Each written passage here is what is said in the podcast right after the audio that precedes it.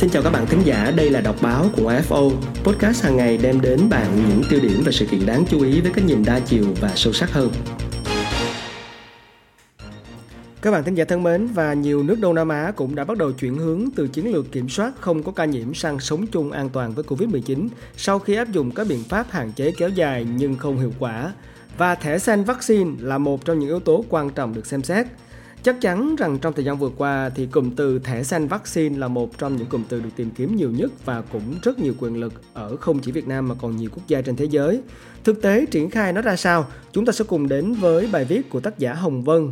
trong chuyên trang sức khỏe được đăng tải trên tờ Tuổi trẻ cuối tuần với nhan đề Thẻ xanh vaccine, thận trọng và theo thực tế.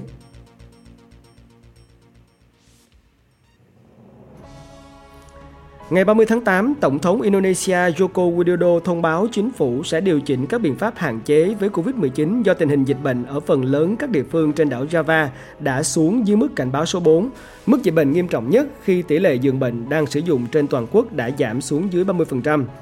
Để mở cửa trở lại thì chính phủ Indonesia cũng đẩy mạnh việc giám sát tiếp xúc qua ứng dụng từ điện thoại thông minh. Nhưng ngay cả khi áp dụng mức giãn cách tối đa thì các biện pháp hạn chế của Indonesia vẫn dễ thở cho người buôn bán nhỏ, huyết mạch của nền kinh tế.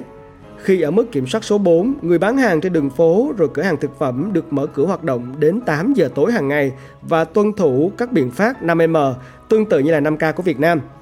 Rồi những quán và tiệm ăn nhỏ được mở cửa cho tối đa là 3 khách trong vòng 30 phút – Nhà hàng, quán cà phê được mở cửa đến 20 giờ với tối đa 25% công suất và hai người một bàn trong 30 phút. Theo quy định mới thì cửa hàng ăn uống trong các trung tâm mua sắm được mở cửa phục hồi và phục vụ tối đa 50% công suất so với 25% như là trước đây.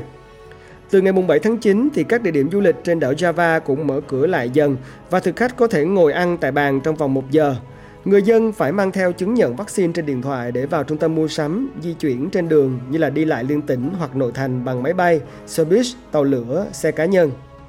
Indonesia thì không yêu cầu người bán hàng thực hiện các xét nghiệm COVID-19 thường xuyên. Còn ở tại quốc gia láng giềng Malaysia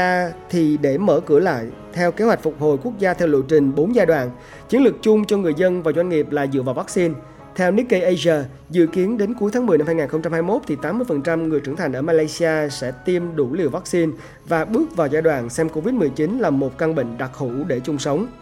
Tân Bộ trưởng Y tế Kari Jamaluddin cho biết kế hoạch quản lý Covid-19 trong dài hạn còn liên quan đến các trụ cột, thường xuyên xét nghiệm, đeo khẩu trang bắt buộc và cách ly tại nhà đối với những người nhiễm Covid-19.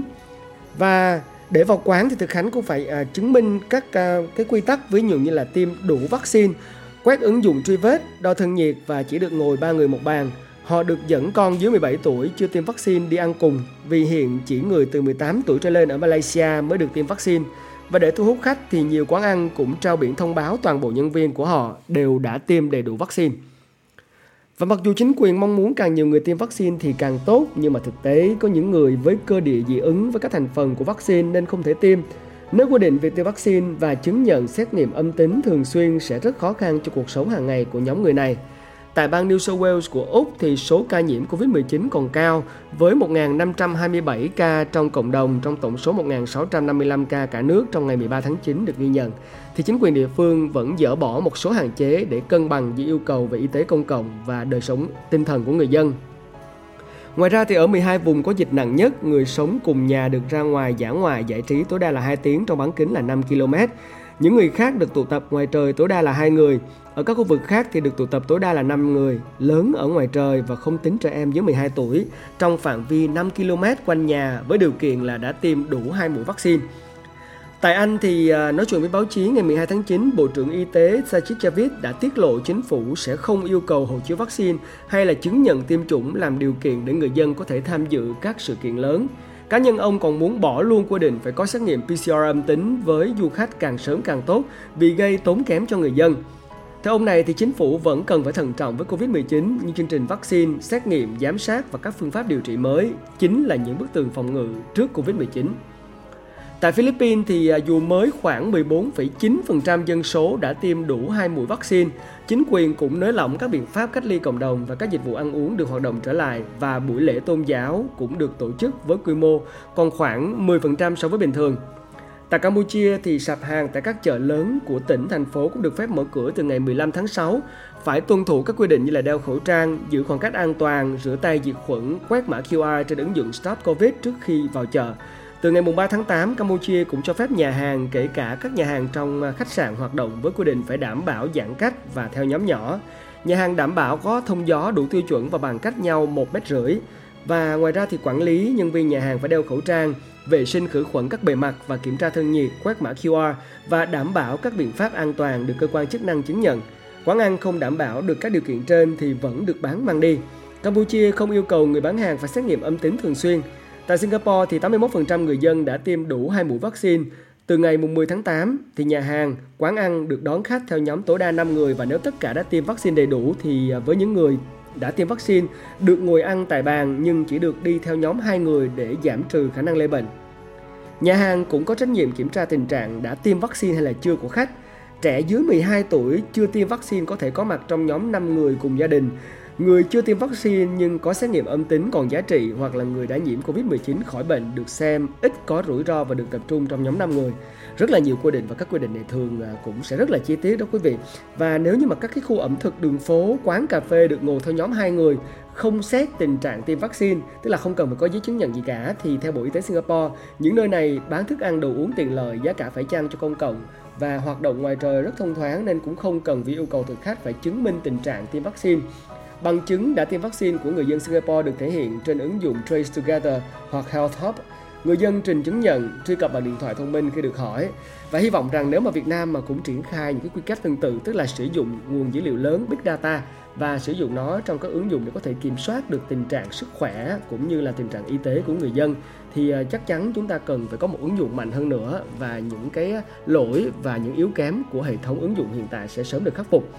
À, còn ở nước láng giềng của chúng ta là Thái Lan thì à, bình thường mới cũng đã trở lại từ ngày 1 tháng 9 các siêu thị, nhà hàng, quán ăn đều đông đúc nhưng mà đóng cửa sớm từ khoảng 7 giờ rưỡi đến 8 giờ tối. Tùy từng ngành hàng, thật là lạ đúng không ạ? Bởi vì Thái Lan chúng ta đều biết đến rất là phát triển với nền kinh tế đêm và và việc phải dừng lại hoạt động của nền kinh tế đêm lúc 8 giờ tối thì cũng là rất là khó chịu tùy từng ngành hàng nhưng mà nhiều khu chợ hoạt động à, bắt đầu trở lại với điều kiện là người bán hàng phải tiêm đủ vaccine tuy vậy thì họ cũng không kiểm tra hay là yêu cầu tình trạng tiêm vaccine của người đi chợ Tại cổng ra vào chợ thì người dân phải đo thân nhiệt và quét mã QR trên ứng dụng có tên là Thai Chana.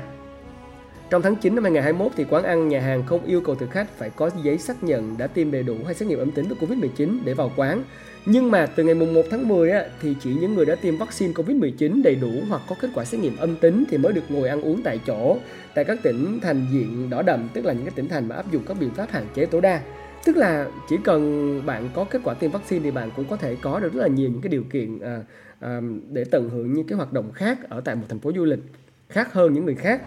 theo tờ Bangkok Post thì quy định chủ các cửa hàng ăn uống phải vệ sinh tất cả các bề mặt tiếp xúc thường xuyên mỗi 1 đến 2 tiếng và vệ sinh máy lạnh 3 tháng một lần, không để tụ tập đông người là hợp lý. Tuy nhiên quy định nhân viên được tiêm vaccine đầy đủ hoặc khỏi Covid-19 trong vòng từ 1 đến 3 tháng trở lại và phải xét nghiệm nhanh âm tính mỗi 7 ngày và điền phiếu đánh giá rủi ro Covid-19 trên ứng dụng điện thoại thì chẳng khác gì là đánh đố người dân cả. Tương tự là quy định khách hàng phải đánh giá rủi ro Covid-19 và có bằng chứng đã tiêm vaccine đủ hai liều, có xét nghiệm nhanh âm tính trong 7 ngày hoặc bằng chứng đã khỏi Covid-19 cũng gây tranh cãi vì giảm đáng kể số cửa hàng có thể hoạt động và số người có thể sử dụng dịch vụ. Và quy định này thì càng bất khả thi hơn nữa khi Thái Lan mới có khoảng 16,7% người đủ điều kiện được tiêm đủ hai mũi vaccine, tức là khoảng 11,6 triệu người. Dù phần lớn người dân Bangkok vùng đỏ đậm đã tiêm mũi 1 và rất nhiều người buôn bán chưa tiêm đủ hai liều vaccine do chính phủ không có chương trình tiêm vaccine nào phục vụ cho lộ trình mở cửa này, nhất là quy định đủ hai liều, còn kèm theo thời gian 2 tuần để vaccine miễn dịch sau liều thứ hai.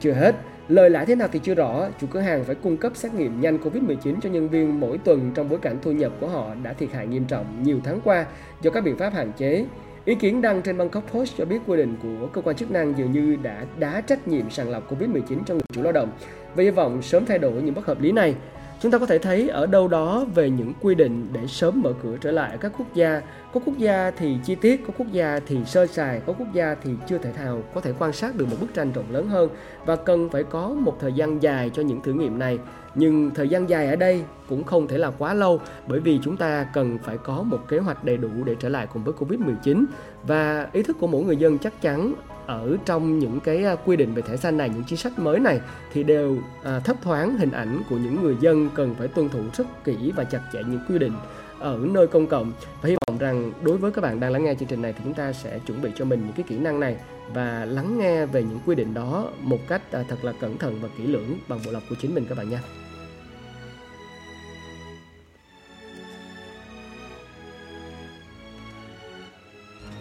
Các bạn vừa lắng nghe đọc báo của FO Podcast hàng ngày đem đến bạn những tiêu điểm và sự kiện đáng chú ý với cái nhìn đa chiều và sâu sắc hơn. Hãy cùng cập nhật dòng chảy thông tin mỗi ngày, nói không với tin giả và tạo ra bộ lọc thông tin cho chính mình các bạn nhé.